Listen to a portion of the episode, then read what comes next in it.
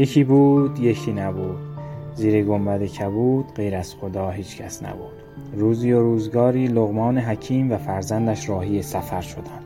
در راه لغمان با فرزندش از خوبی ها و بدی ها گفت و او را پند و اندرس های شیرین داد. در این میان به او آموخت که اگر دیدی کاری درست و حق است خیلی نگران سخن بدگویان مباش و آن کار را انجام بده. فرزند لغمان پرسید یعنی چی پدر؟ لغمان به درازگوش یا الاغی که همراه آنان بود اشاره کرد و گفت به زودی خودت می‌بینی. حالا سوار الاغ شو. فرزند لغمان سوار الاغ شد. خود لغمان هم افسار الاغ را در دست گرفت و آنها پیش رفتند. مدتی که رفتن به شهری رسیدند. چند نفری از مردم بیرون شهر روی مزرعه مشغول کار بودند. آنها با دیدن لغمان و پسرش و درازگوش بلند خندیدند و گفتند چه روزگاری شده؟ پسر جوان سوار الاغ شده و پدر ناتوان او پیاده می آید پسر پرسید پدر حالا چه کنیم؟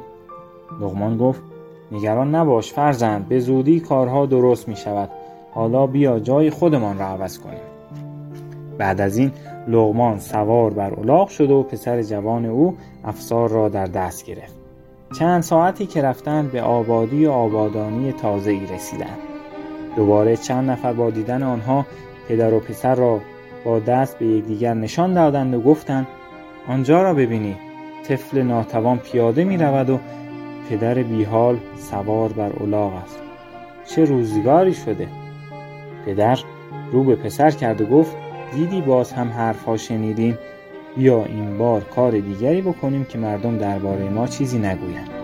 پسر گفت مگر می شود حضرت لغمان گفت بله راه دارد. این بار هر دو سوار درازگوش می شویم شاید دیگر دست از سرمان بردارد.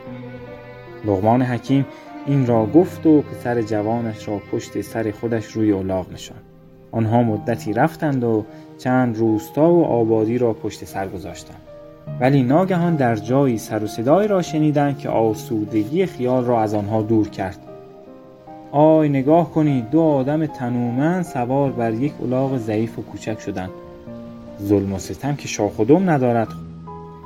این دو نفر زورشان به یک حیوان زبان بسته رسیده پسر لغمان گفت پدر حالا چیکار کنیم؟ لغمان گفت این حیوان را از باربری نجات میدیم. پیاده میریم و درازگوش هم پشت سر ما میاد. هر دو از الاغ پیاده شدند و قدم زنان به سفرشان ادامه دادند. این در حالی بود که پشت سر آنها الاغ سبکبال و سبکبار دم و گوش تکان می‌داد و برای خودش میومد لغمان و فرزندش پیاده دل به سفر داده بودند و می‌رفتند. اونها خوشحال بودند که دیگر حرف و حدیثی در میان نیست. ولی خیلی زود از این خیال بیرون آمدند چون به جایی رسیدند که گروهی از دیدن آنها شروع به گفتن و خندیدن و پایکوبی کردند. یکی گفت نگاه کنید الاغ دارند و پیاده می‌روند. دیدنی نیست؟ دیگری گفت بیایید دنبالشون بریم. شاید از این دو دانشمند بزرگ سخن و نکته یاد بگیریم پسر لغمان گفت می‌بینی پدر خیال می‌کنن که ما دیوونه ایم لغمان گفت این حرفها پیش از این هم بود. مگر دیگران در جایهای دیگر چه گفتند هر که رسیدیم و هر کاری که کردیم از حرفهای این آن در امان نبودیم. حالا آموختی که در آغاز سفر به تو چه گفتم بدان و آگاه باش. هر کاری که درست و حق بود انجام بده و نگران سخنان مردم نباش. چون که در دروازه را می شود بست ولی در دهان مردم را نمی شود بست. بچه های عزیز اگر کسی به دلیل حرف های کمارزش بعضی از مردم کارهای خوب و درست را انجام نده این ضرور مثل حکایت حال اون میشه.